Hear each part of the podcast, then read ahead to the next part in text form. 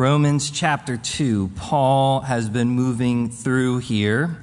He is getting to a particular point. We read 16 and 17 of chapter 1, where he talked about not being ashamed of the gospel. It's the power of God to salvation. He spoke about the righteousness that was from God. And then he began to go into this movement where from 118 we talked about those who have rejected God. And because of that, they've been given over. Their hearts have been darkened. They've been given over to the lusts of their hearts. And their lives become saturated with sin. And they resist the truth of God and they live in rebellion. And those people, he says, are without excuse. And what's going to happen now in 2 through 320, Paul is going to speak now about two other groups. Particularly here in this section, in the beginning of 2, we're going to see he's anticipating the kind of moralist person, we'll say the good person, who might look at the characters of chapter 1 that Paul has just talked about and say, well, yeah, I agree. That type of person is without excuse. But I'm not that type of person. He's anticipating this objector as the, again, particular Gentile moralist, but he will then move to the Jew as well, who was religious, who would also look at that person and say, I'm not like that person either. And both of them, based on their ethics or their Jewish moral law, would think that this excuses me from the judgment of God. And Paul is going to move everybody to the place where nobody has an excuse. We're all under God's judgment, rightly. So, we're going to talk about judgment for at least the next two Wednesday nights. Don't get depressed. Uh, the gospel is still there, that's where we're headed. But again, Paul wants all men to see this judgment of God, to know how God is going to judge, because it's important. Because in the end, everyone is going to meet God as he is, not as they might wish him to be. So that's why anybody who ever stands in a pulpit, me included, should be able to say to you, Don't believe me, read your Bible because you're not going to meet God as I say He is, you're going to meet God as God said He is. And it's important that in our relationship with God, we allow Him to define who He is to us. And once anybody gets in and begins to be the only one who can define who God is to you, God can't speak that Himself, there's an issue. So Paul wants people to know you're going to meet God as judge you should know who He is and how that judgment is going to come. And even if you've lived a moral life and you agree with me so far that this pagan idolater, yeah, that person should be judged, but me, I'll escape God's judgment this way. Paul's going to say, no, not you either. So, verse 1, he says, Therefore, you are inexcusable, O man, whoever you are, who judge. For in whatever you judge another, you condemn yourself. For you who judge practice the same things. But we know that the judgment of God is according to truth against those who practice such things. And do you think this, O man, you who judge those practicing such things and doing the same, that you will escape the judgment of God? Or do you despise the riches of his goodness, forbearance, and long suffering, not knowing that the goodness of God leads you to repentance? So, what Paul does here, again, in 2 then, is picks out this person who is judging. They're, they're looking at this description he's just given of a life saturated in sin that's obvious. And they're saying, because of whatever moral law or ethic they're following, I'm different than that person. I will escape that judgment. What he's saying is no, no, no. God is going to judge, notice, according to truth in verse 2.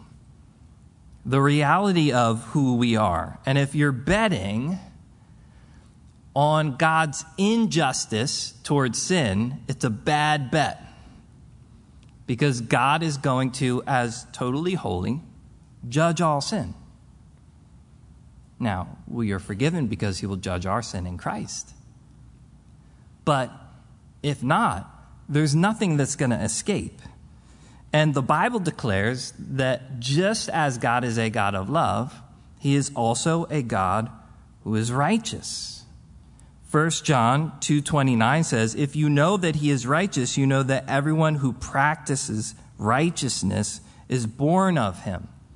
And Paul is saying, look, there's nobody that can look around and judge another person and say they're going to be excusable before God outside of the gospel.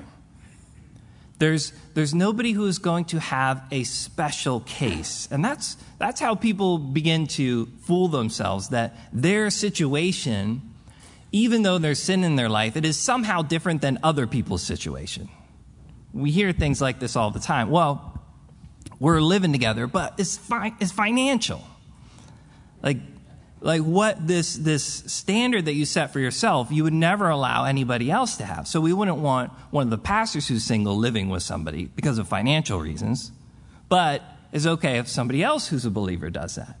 There's, there's always a way that we begin to work something that is particular to our scenario. God, God will get this. Right? There's, there's some special circumstance. And here, what he wants to say is no, no, no, look. The you is emphatic when he talks about it. He says in three, Do you think this, O man, that you who judge practicing such things and doing the same, you will escape the judgment of God? You, even you? You're, you're looking at these people saying, Yeah, they deserve the judgment of God. But he's saying, Do you think you'll escape?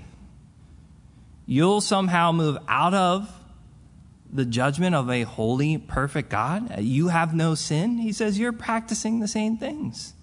Maybe not as quite outwardly. Maybe your sins are not, uh, or your sins are more socially acceptable. But he says you're, you're doing the same things. You, you have sin in your life just as much. Human judgment, people can escape. You can commit a crime and have that not be known. You can go beyond the juris, jurisdiction of a, a, law enforcement agency. You can find a, a loophole in court where you can get out of things. I guess you could break out of prison. Right? You, can, you can escape judgment from human beings, but none of those things work with God. Paul would say in 1 Timothy some men's sins are clearly evident, preceding them to judgment but those of some men follow later. Likewise, the good works of some men are clearly evident, and those that are otherwise cannot be hidden.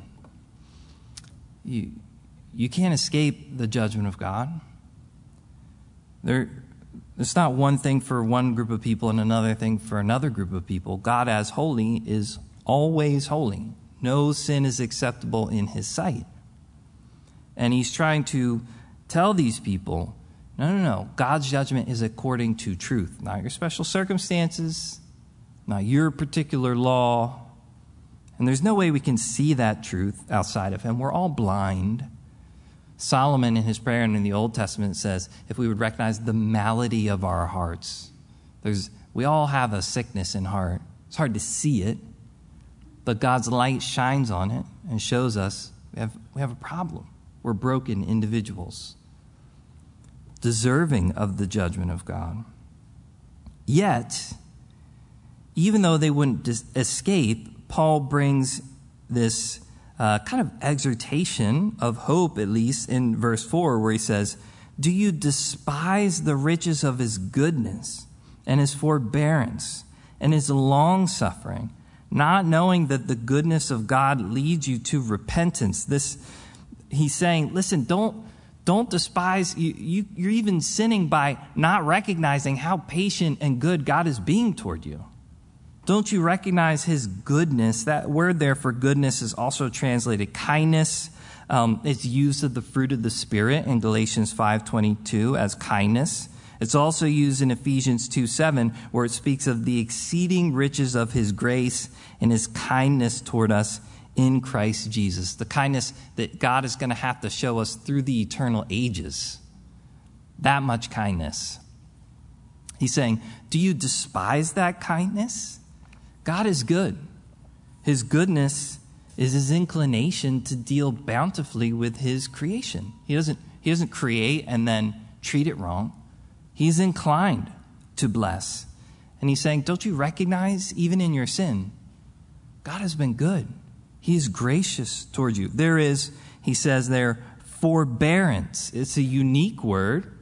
It means to hold back or hold up or delay. It's used only here and in Romans 3:25. Shortly Paul will use it again, and specifically then he's speaking about God's patience in waiting to deal with the sin of all humanity until the cross. When God in times past, why didn't he just immediately judge sin? How could he be just and wink at it or look over it or allow it to move forward?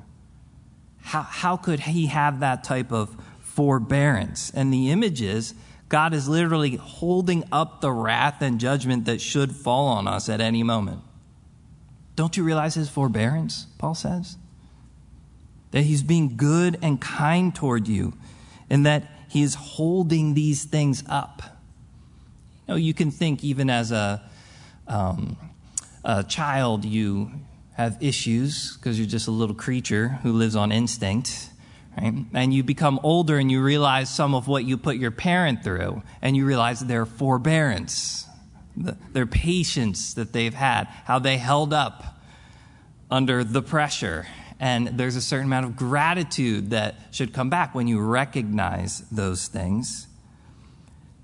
He's saying we shouldn't despise God's goodness and patience. God allows some people to reject Him for 70 or 80 or 90 years holding up that wrath.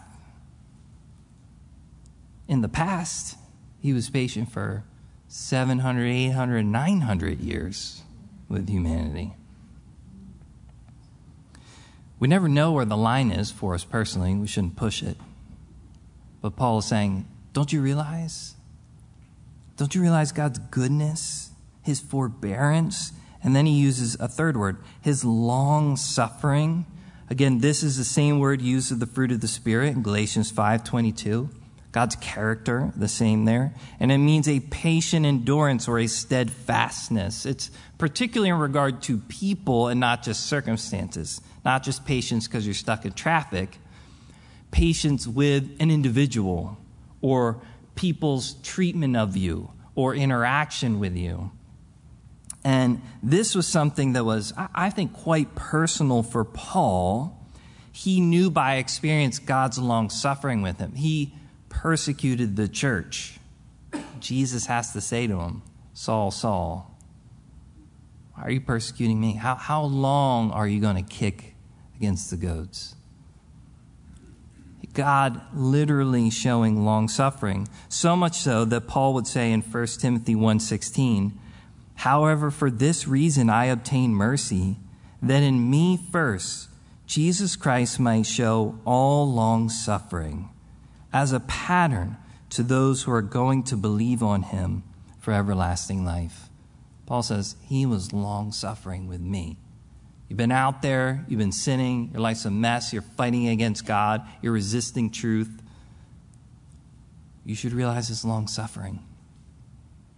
He, he did it the most with me. He said, He saved me so that anybody else who has issues could say, That guy had more issues than me. And God was long suffering with him.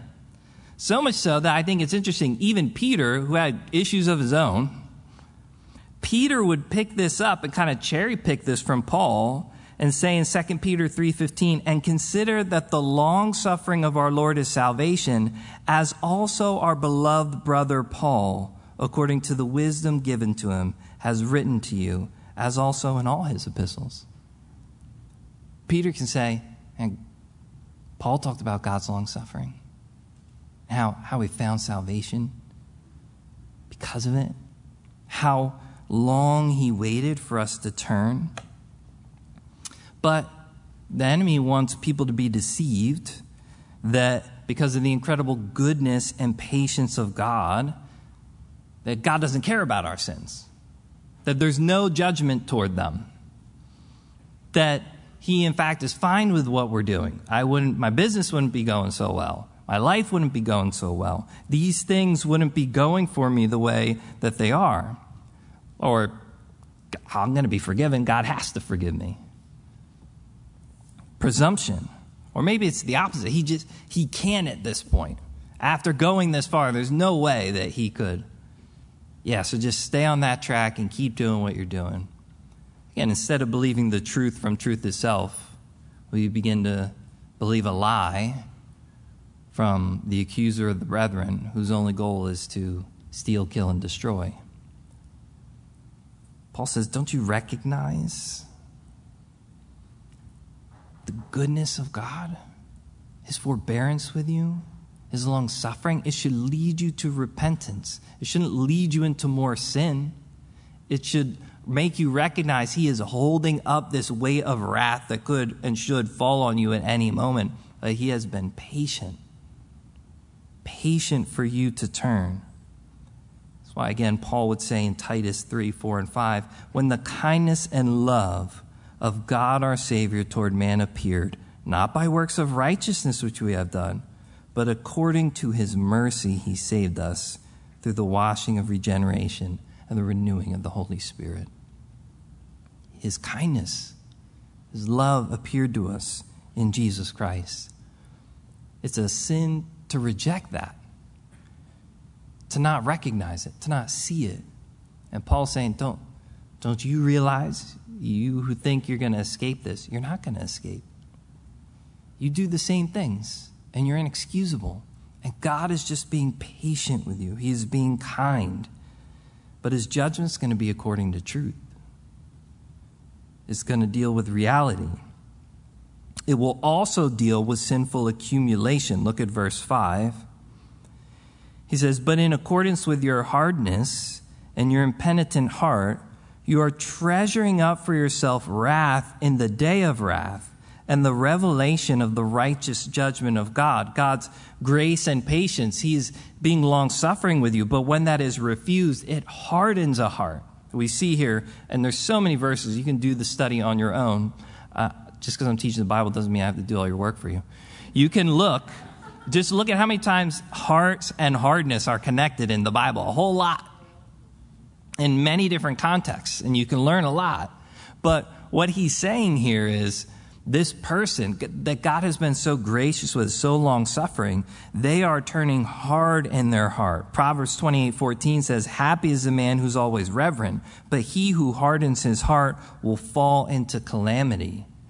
And he says, Know that you are treasuring up for yourself wrath. Sin is accumulating. There's constant daily transgressions. Robert Govett in his commentary says, Now he forgets his daily constant transgressions, but the Most High does not. And vainly does man forget if God remembers and will punish for each sin. Doesn't help us if we forget. God remembers. It is accumulating the judgment. And we live in a special day of God's mercy and forgiveness, but that day has an end. Just as God's patience and forgiveness is amazing, but there's going to be a day of his indignation and his wrath. And there's a contrast here, really a contrast and an irony in these verses. Because in, in the last, we were confronted with the riches of his goodness, but now we see a sinner here treasuring up for yourself wrath. That's a fearful type of enrichment. To be treasuring up the wrath of God. As it was in the days of Noah, Jesus says in Luke 17, so it will also be in the days of the Son of Man. They ate, they drank, they married wives, they were given in marriage until the day that Noah entered the ark and the flood came and destroyed them all. Likewise, as it was also in the days of Lot, they ate, they drank, they bought, they sold, they planted, they built. But on the day that Lot went out of Sodom, it rained fire and brimstone from heaven and destroyed them all. Even so will it be in the day when the Son of Man is revealed. Humanity is all about treasuring things up. But Jesus says the problem is they're treasuring up the wrong things. Until the end of time, materialism is going to be a part of it. People are going to be treasuring up things they're going to buy, they're going to sell, they're going to get married, they're going to be given in marriage. The world that people are so caught up in and they give themselves to, and they're given to sin, and they're just treasuring that up and treasuring that up until he says, judgment came. Came in Noah's day, came in Sodom's day. People are treasuring up all types of things on earth, and it's going to come in the last day. And then it's the wrath of God that is the thing that should have been thought of and recognized.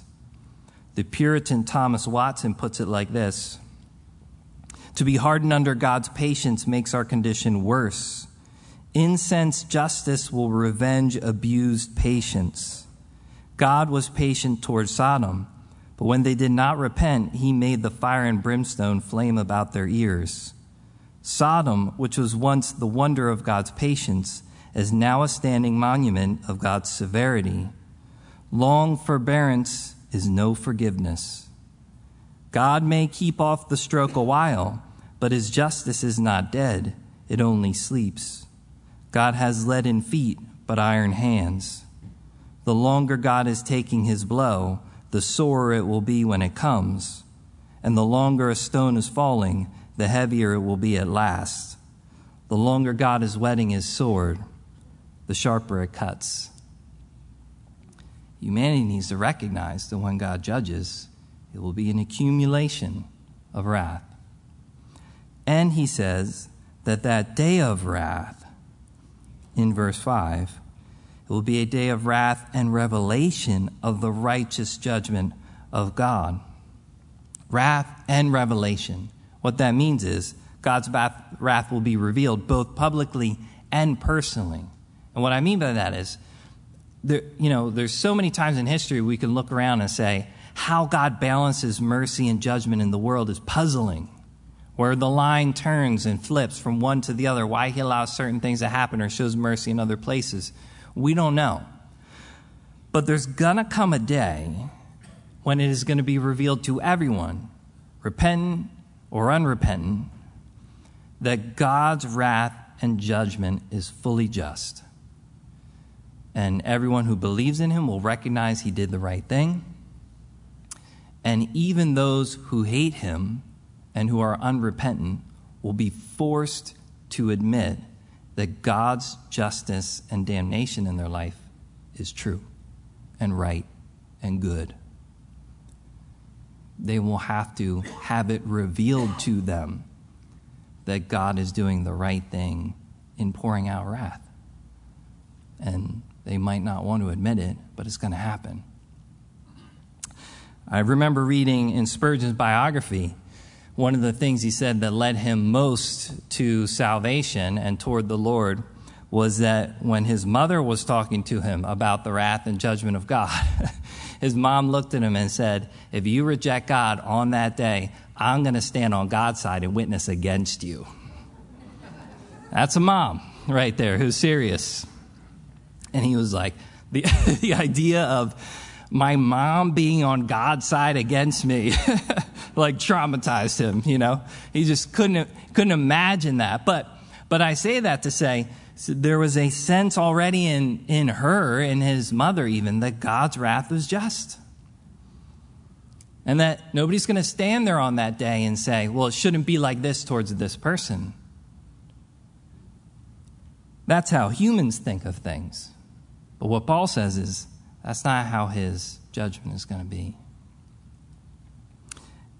Having that wrath revealed, both publicly and personally, it's a work only God can do. But he will. And that is what the world has outside of him. Now, 6 through 10, he goes on, he furthers that. He says, God's judgment is going to be according to works as well, who will render to each one according to his deeds. Eternal life to those who by patient continuance in doing good seek for glory and honor and immortality. But to those who are self seeking and do not obey the truth, but obey unrighteousness, indignation and wrath, tribulation and anguish on every soul of man who does evil of the Jew first and also of the Greek. But glory, honor, and peace to everyone who works what is good, to the Jew first and also to the Greek.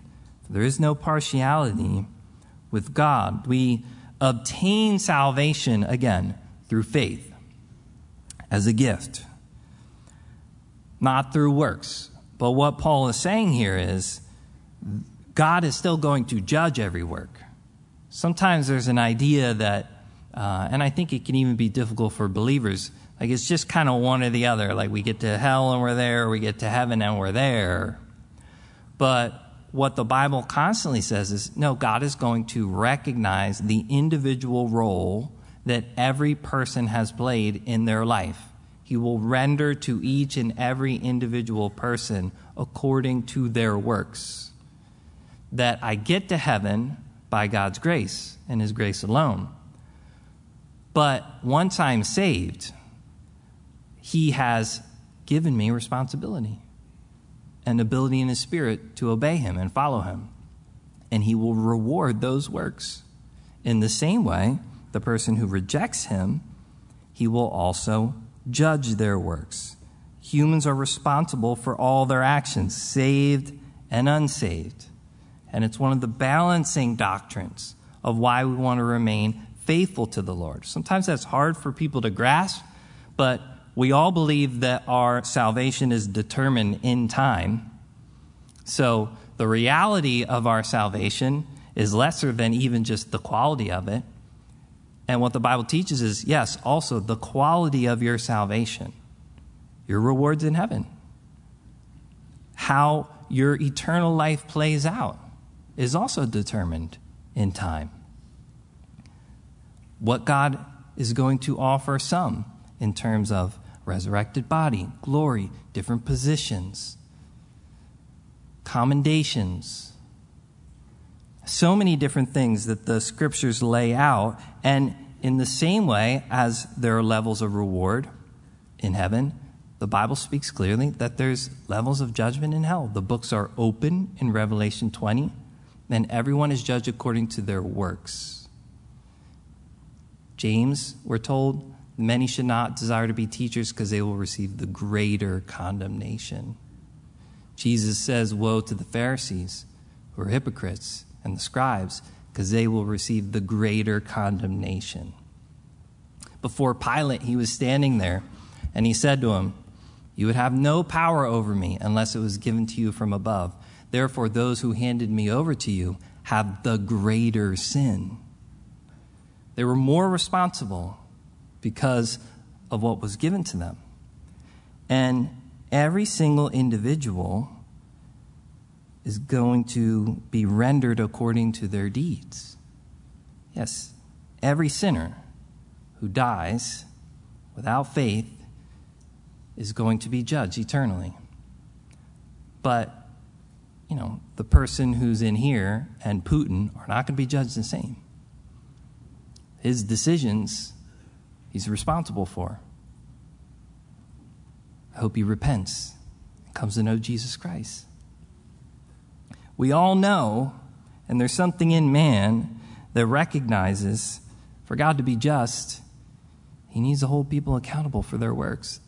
The deeds done in our body, whether good or evil, the scripture says. He renders to everyone according to their deeds. So, we should actively seek, notice he gives a, a triad there three times in verses 7 and 10 glory, honor, and immortality or glory, honor, and peace. Right? When a person has true faith in the Lord, that is worked out then through obedience. That's what the Bible talks about. And when a person has real unbelief, that shows itself in disobedience. Obedience is the fruit of real faith, disobedience is the fruit of true unbelief. And here in this passage, Paul is simply laying that out.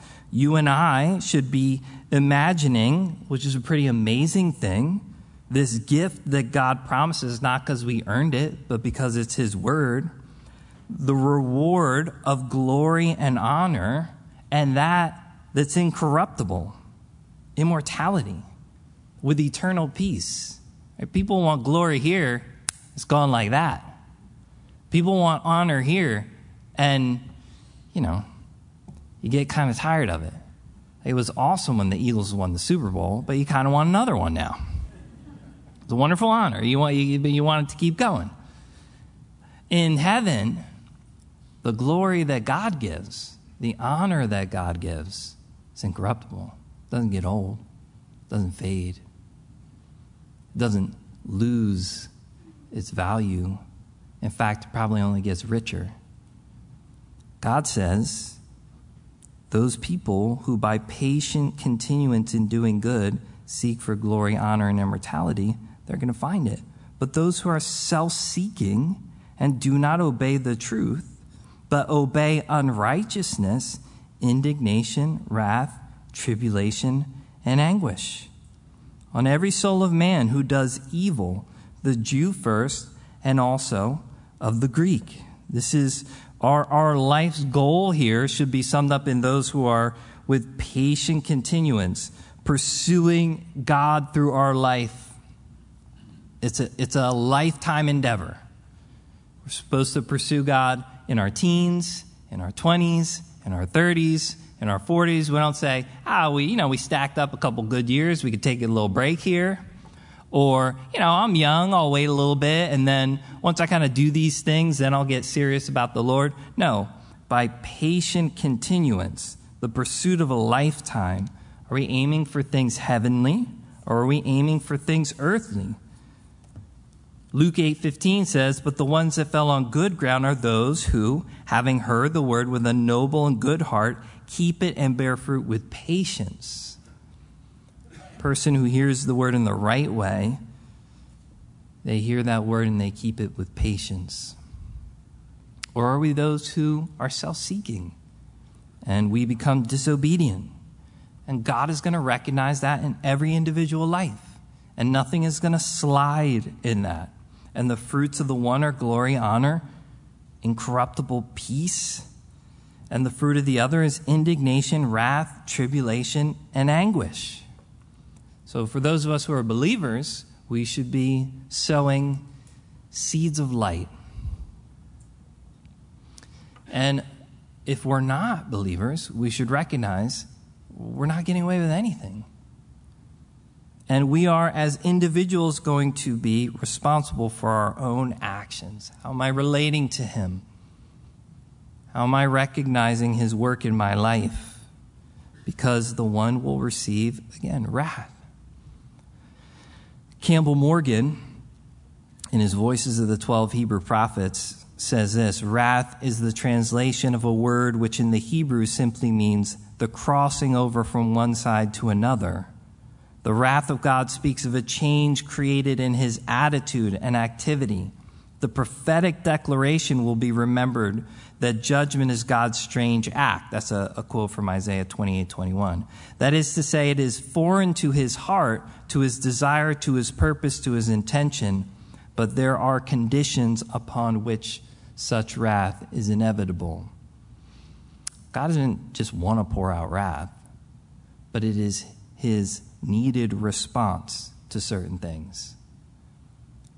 If I'm just walking around a tree, how I relate to the tree will define our relationship, right? It's behind me, it's in front of me, it's to my left, it's to my right. Tree's not actually moving, I am. God does not change from who he is. He's the same yesterday, today, and forever. He's perfect. He's always the same. His years have no end. He's not updating with the times and culture. He's not saying ah, a couple thousand years ago this thing was cool, but now it isn't. He, he's never changing. Therefore, his attitude towards sin never changes. And his heart to do good also never changes. But where we stand in relation to him is going to define his actions towards us in certain ways. He wants to give incredible reward, eternal life, and so much more in quality, not just quantity. But if a person remains self seeking and does not obey the truth, they will receive indignation, wrath, tribulation and anguish on every soul of man who does evil. God will, rem- will render to every individual according to their deeds. And, verse 11, for there is no partiality with God. God's judgment is going to be without respect of persons. He has never treated one group different than another. It's always a one human uh, attitude. This person, they get treated differently than this person. Sometimes it's true, sometimes it's not. With God, it is never true. Even with his own people, Amos 3 2 says, You only have I known of all the families of the earth, God speaking to his people, therefore I will punish you for all your iniquities. God's kind of like, You're my kid. Guess what? I'm going to discipline you.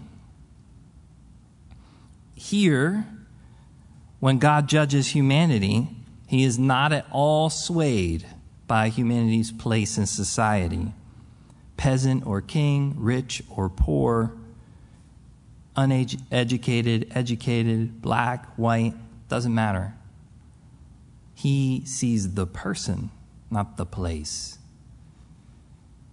I remember reading G.K. Chesterton and him saying it was one of the things that allowed him to still believe in Christianity. Because in so many other places in the world, there's no other, there's no other way to say that people are still equal. If you're richer, you provide more, you give more, you're more talented, why isn't that person better than another person? How come they're not? But he said Christianity places everybody on equal footing before God. We're all sinners in need of a Savior. It doesn't matter where you stand in society, He's not comparing man with man. We're standing before Him, Creator and creation.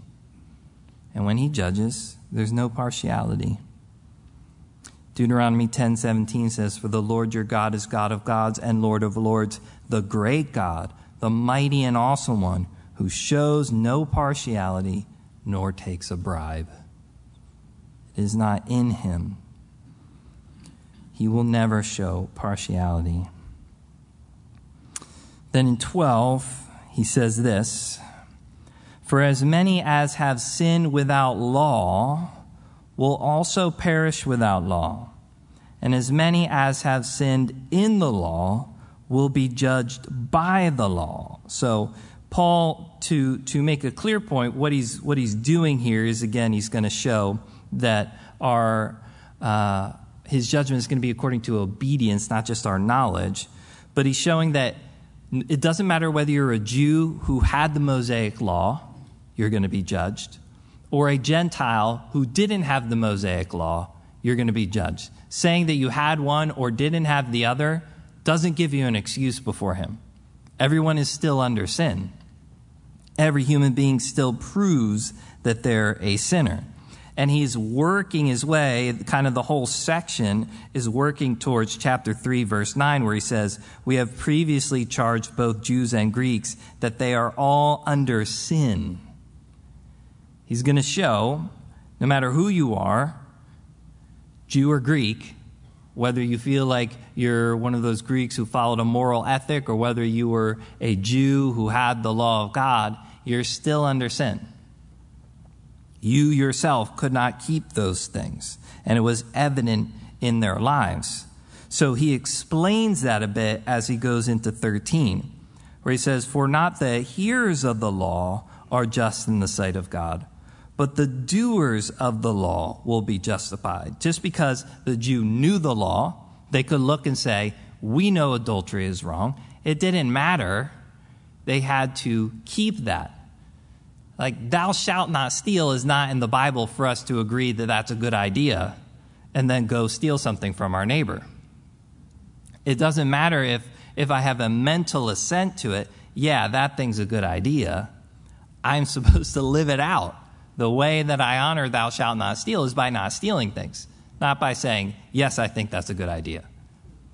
So, knowing the law is not what keeps you or justifies you.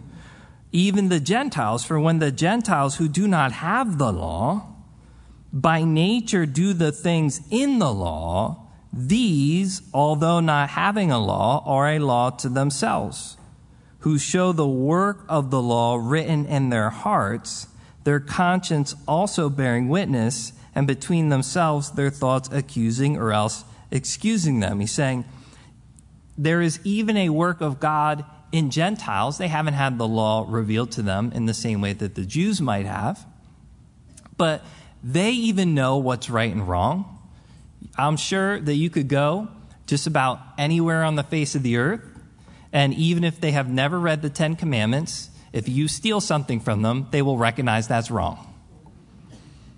You, you could go just about anywhere in the world and a tribe in the middle of the jungle or in whatever city you want. It doesn't matter if they have heard this truth of the law of God like the Jew had. They, people still recognize what's right and wrong because it says there's a work of God, the work of the law written in their hearts.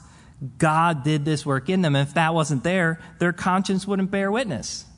But their conscience are bearing witness. This is right. This is wrong. Now, you can sear it you could get to the point where your conscience is not moved by anything, but that you've done a lot of things to get to that point.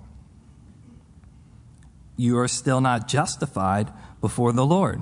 So, both Jew or Greek ends up, again, under sin. There's God, as righteous and holy, has no people in whom he excuses sin. That's the point. Nobody.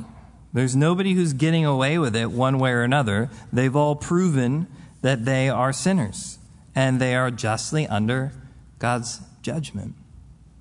Both the Jew and the Greek.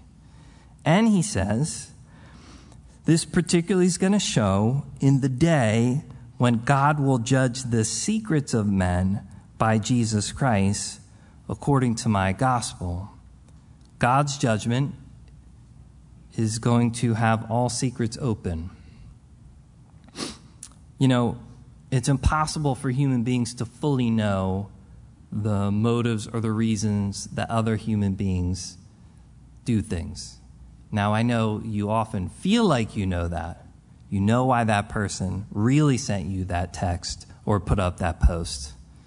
We, we have our suspicions very often, but there is only one person who can look and judge both the fruit and go all the way down to the root of things, the invisible part of it, where the life comes from, and judge correctly. And that's Jesus Christ. He is going to be the judge of all the earth. You and I, uh, we cannot judge people's motives. The Bible tells us that we are to judge fruit a good tree bears good fruit. We should judge them by their fruit. If I look at somebody, again, who is a thief, who is stealing something, and I call them a thief, I am not judging them. I'm stating a fact about their fruit.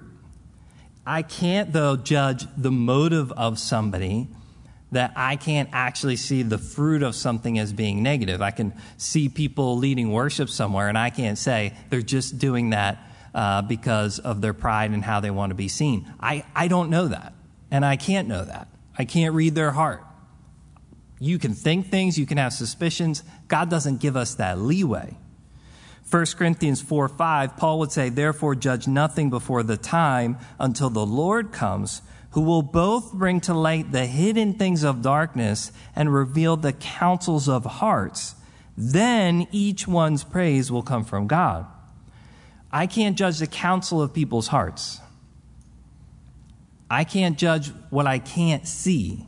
I'm supposed to, we're, we're not supposed to check our minds at the door. I look at actions and I can say, okay, that's an action that God says is wrong. I can judge that way. I can judge the fruit. But the motive, I can't. But what this is saying is there is no secret from God. When His judgment comes, what actually happened in a person's conscience, what they really knew, why they were really doing something, why they were really saying something, where they were really going, why they were really looking at that. All those things, notice, the secrets of men are going to be judged by Jesus Christ. There will be no secrets anymore. Ecclesiastes 12:14 says, "For God will bring every work into judgment, including every secret thing whether good or evil. Now, that can make everybody afraid, and it should. It should be sobering. But I do think it's interesting. He says the secrets of men and not just the secrets of the wicked. Because right? there's two kinds of secrets good ones and bad ones.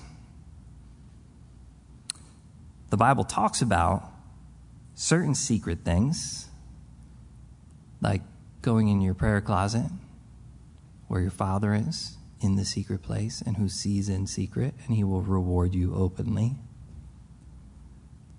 You see, everybody's got a secret life. You know, we live in this weird world, particularly now, where people have these online lives that they think are secret, even though they post them publicly everywhere. And I keep getting shocked when that is acknowledged. But everybody has a secret life. The, the reality is that a verse in Ecclesiastes again says, whether good or evil. Again, 1 Corinthians 4 5 says, then each one's praise will come from God.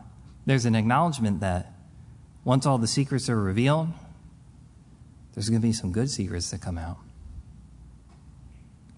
What, what is your secret life with the Lord? I think that's a good challenge.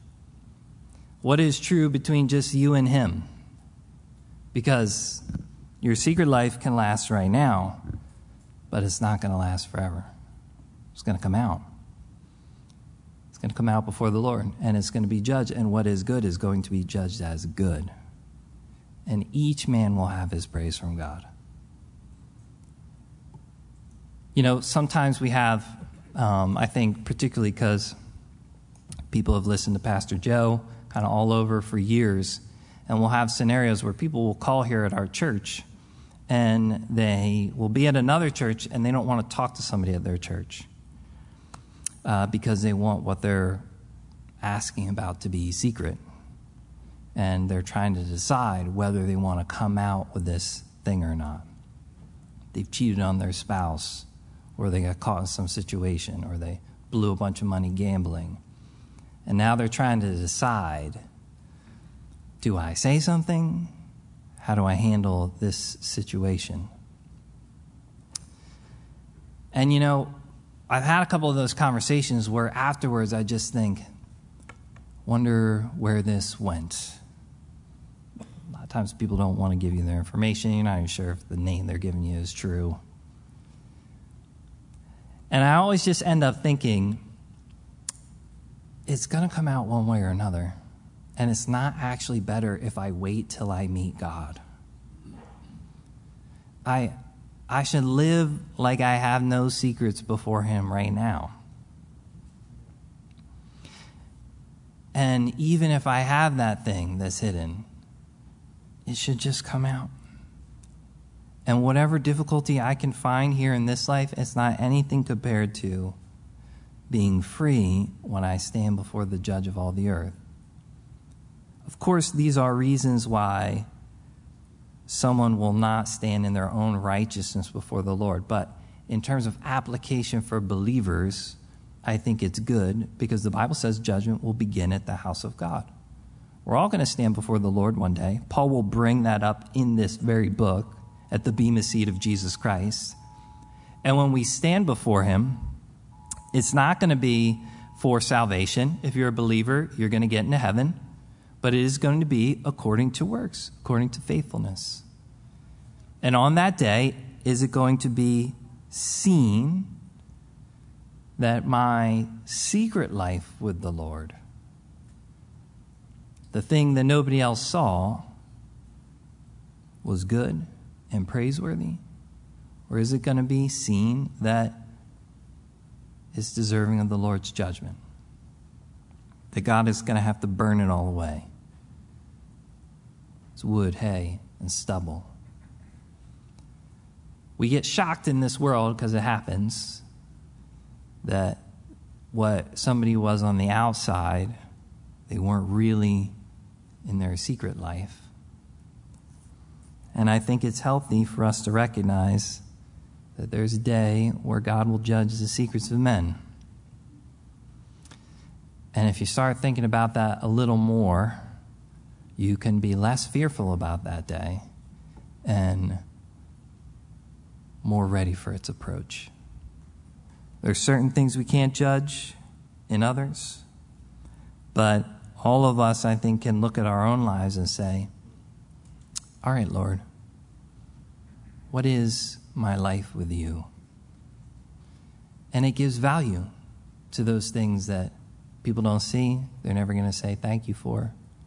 The whole point is they're not supposed to. This is just for me and you. This is the life that you've given me to live with you, the secrets that are good.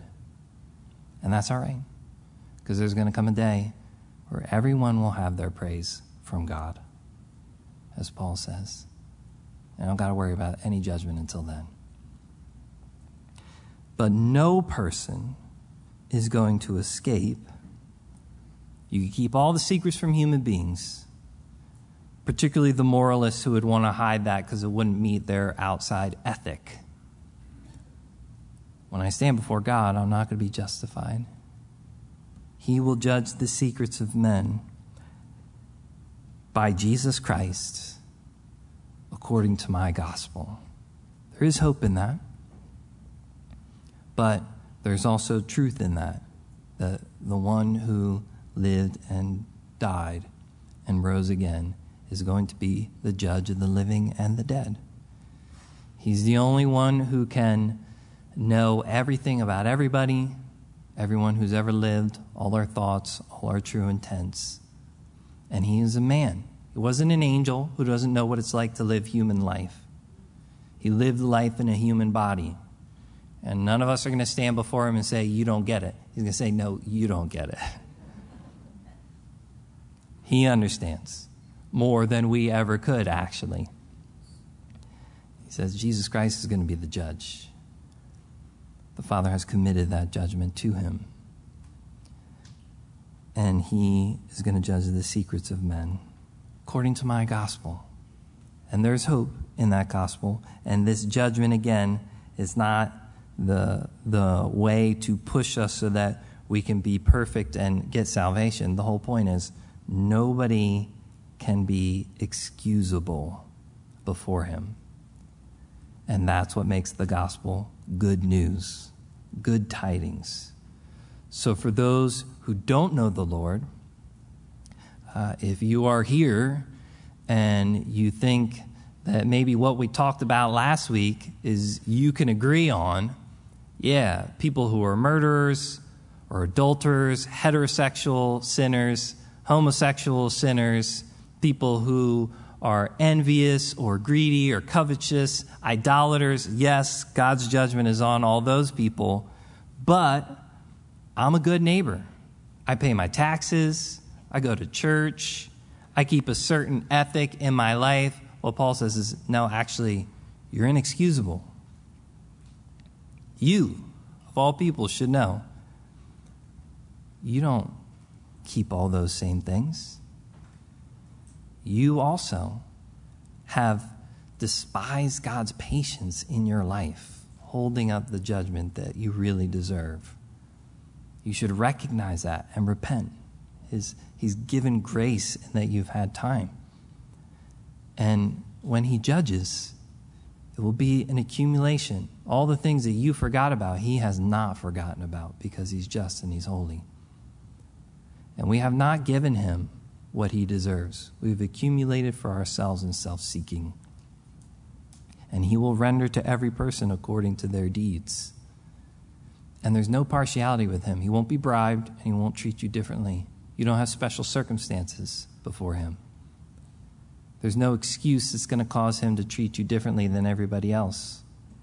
It wasn't like that for the Jew, it wasn't like that for the Greek. And nobody's got any secrets that are coming through this judgment day. Jesus Christ is going to hold every man accountable, every woman accountable for their own works. But there is good news for those who realize, yeah, I'm deserving of wrath. I can't escape that judgment. Said Jesus took it for you. And all you have to do is believe. But for the rest of us as believers, I think it's still healthy for us to recognize who God is, who we're going to stand before one day, and understand as believers, we should be patiently and continually seeking things that are above, not the things of the earth. The day when we stand before Him and then enter into eternity. Because we all want to hear, Well done, thou good and faithful servant. So let's stand. We're going to pray. Again, if you're here tonight and you don't know Jesus Christ as your Lord and Savior, I would encourage you to come forward and let us speak with you. We'd love to help you, point you to Him. Heavenly Father, we just thank you for your word. We do pray, Lord, that you would allow this to be a healthy thing for our hearts and our lives. Help us to see you as you are in truth. Great God, majestic, high and lifted up. Holy, holy, holy, the Lord God Almighty.